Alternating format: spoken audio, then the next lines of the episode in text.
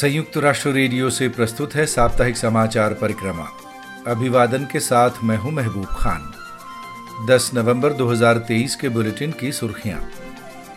Israel Gaza संकट पर विचार करने के लिए शुक्रवार को सुरक्षा परिषद की फिर हुई विशेष बैठक। यूएन मानवाधिकार प्रमुख वोलकर टर्क ने लगाई, गाजा में मानवीय युद्ध विराम लागू किए जाने की पुकार। नेपाल में गत सप्ताहांत आए भूकंप में हताहतों की आधी संख्या है बच्चों की। यूएन एजेंसियाँ मदद प्रयासों में सक्रिय जीवाश्म ईंधन उत्पादन में कटौती के वादे नहीं हो रहे हैं पूरे, यूनेप की एक नई रिपोर्ट। और भारत के उत्तरी हिस्से में प्रदूषण के प्रभावों पर एक विशेष इंटरव्यू हम आपको याद दिलाते चलें कि वैश्विक परिप्रेक्ष्य वाली मल्टीमीडिया समाचार सामग्री के लिए आप हमारी वेबसाइट पर आना न भूलें, पता है। News dot U N dot org slash H I आप हमारा न्यूज़लेटर भी सब्सक्राइब कर सकते हैं, जिससे समाचार आपको हर दिन खुद ब खुद मिलते रहेंगे। अब समाचार विस्तार से। संयुक्त राष्ट्र सुरक्षा परिषद ने इसराइल फिलिस्तीन के बीच मौजूदा टकराव पर विचार करने के लिए शुक्रवार को एक और आपात बैठक की है। इस बीच गाजा में विनाशकारी युद्ध पर कोई सर्वसम्मत रुख अपनाने के लिए इस पंद्रह सदस्यीय संस्था में पर्दे के पीछे भी सघन विचार विमर्श जारी है। सात अक्टूबर को हमास द्वारा इसराइल के दक्षिणी हिस्से में घातक हमला किए जाने और उसके बाद इसराइल द्वारा गाजा में पूर्ण स्तर की नाकाबंदी और हमले शुरू किए जाने के बाद सुरक्षा परिषद के भीतर कोई एकीकृत रुख तलाश करने के अनेक प्रयास हो चुके हैं।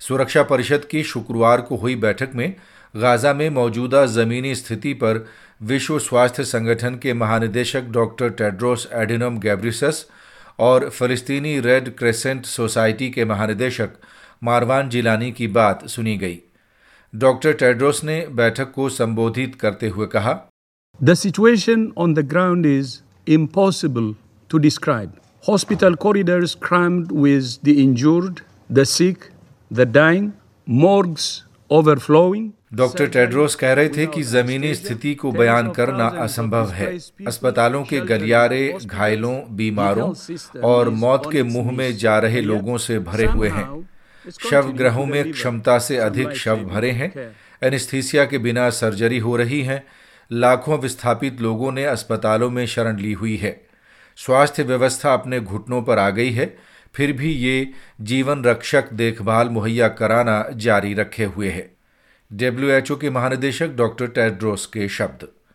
संयुक्त अरब अमीरात ने गाजा में अस्पतालों पर ताबड़तोड़ इसराइली हमले जारी रहने के मद्देनज़र इस बैठक की मांग रखी थी। सात अक्टूबर को मौजूदा टकराव शुरू होने के बाद सुरक्षा परिषद की ये सातवीं बैठक थी। उधर यूएन प्रवक्ता इस्तेफान दुजैरिक ने इससे पहले दिन में यूएन मुख्यालय में पत्रकारों को बताया कि हम गाजा में टकराव का अंत देखने के लिए सुरक्षा परिषद से किसी एकजुट संदेश की आस लगाए हुए हैं, जो अभी नहीं हुआ है। संयुक्त राष्ट्र के मानवाधिकार प्रमुख वोलकर टर्क ने फिलिस्तीनी क्षेत्र गाजा में जीवन रक्षक सहायता सामग्री की पहुँच आसान बनाने के लिए मानवीय युद्ध विराम लागू किए जाने की लगातार अहम होती पुकार शुक्रवार को भी दोहराई है। उन्होंने साथ ही सात अक्टूबर को हमास द्वारा इसराइल से बंधक बनाए गए लोगों को रिहा किए जाने का भी आह्वान किया है। वोलकर टर्क ने गाजा में फंसे हुए लोगों की भयावह स्थिति का एक टिकाऊ तरीके से अंत किए जाने की भी पुकार लगाई है। यूएन मानवाधिकार उच्चायुक्त ने जॉर्डन की राजधानी अम्मान में पत्रकारों से बातचीत में कहा कि गाजा में पानी की भारी कमी है और भय बहुत फैला हुआ है। उन्होंने मीडिया के साथ इस बातचीत से कुछ ही देर पहले गाजा में एक सहयोगी के साथ हुई बातचीत का ज़िक्र किया, जिन्हें इसराइली बमबारी से बचने के लिए अपने परिवार के साथ भागना पड़ा।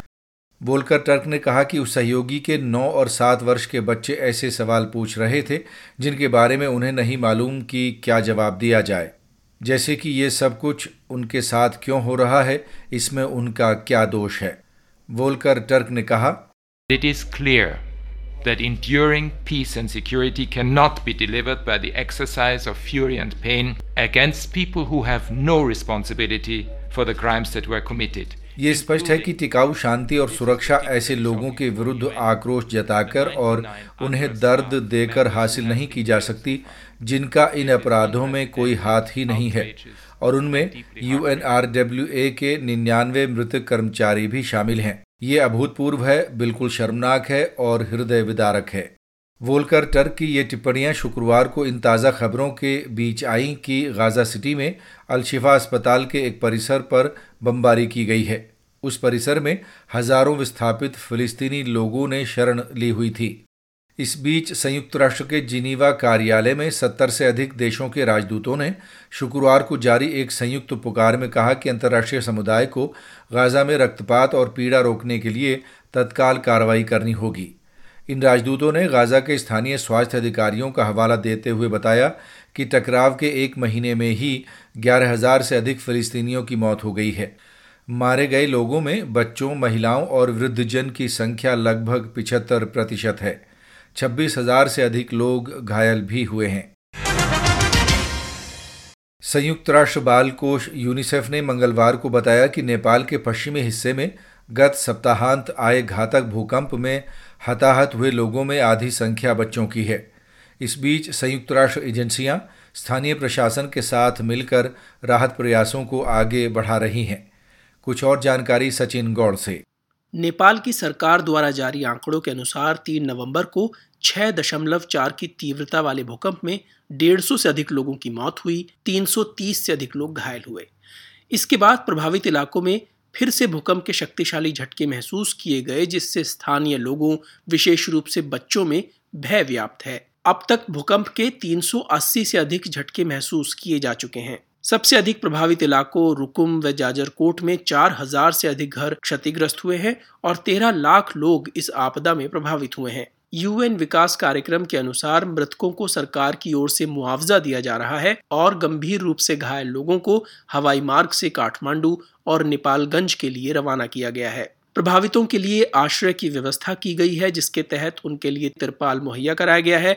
उन्हें भोजन और स्वास्थ्य सुविधाएँ भी प्रदान की गई हैं। संयुक्त राष्ट्र पर्यावरण एजेंसी यूनेप की एक नई रिपोर्ट में ये चेतावनी दी गई है कि जीवाश्म ईंधन उत्पादन में कटौती के वादों के विपरीत वर्ष 2030 में इसका उत्पादन दुनिया भर में सरकारी नीतियों के कारण दोगुना होने की आशंका है। एक संक्षिप्त डिस्पैच सुनिए एक बार फिर सचिन गौड़ से।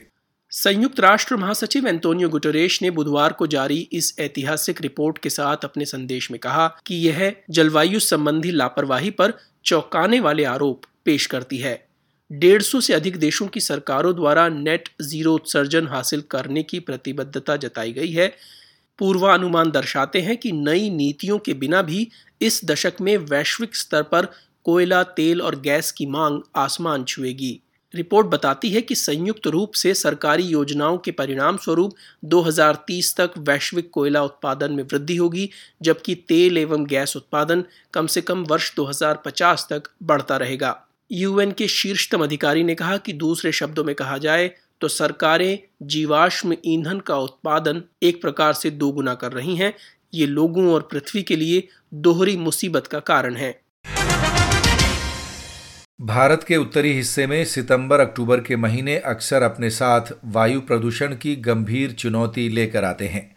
राजधानी नई दिल्ली और आसपास के इलाकों में वाहनों से होने वाले वायु प्रदूषण के अलावा छोटे व मध्यम स्तर के उद्योग, कोयला आधारित उद्योग, अपशिष्ट का कुप्रबंधन व डीजल जनरेटर आदि प्रदूषित वायु के प्रमुख स्रोत हैं। इससे इतर कुछ प्रदेशों में किसानों द्वारा पराली जलाने से समस्या और भी गंभीर हो जाती है। भारत में संयुक्त राष्ट्र पर्यावरण कार्यक्रम यूनेप के कार्यक्रम अधिकारी डॉक्टर सुमित शर्मा ने हमारी सहयोगी अंशु शर्मा से बातचीत के दौरान आगाह किया है कि राजधानी में जहरीले कणों का वर्तमान स्तर सबसे खतरनाक श्रेणी में पहुँच चुका है, जिससे निवासियों के स्वास्थ्य पर बेहद गंभीर असर पड़ेगा।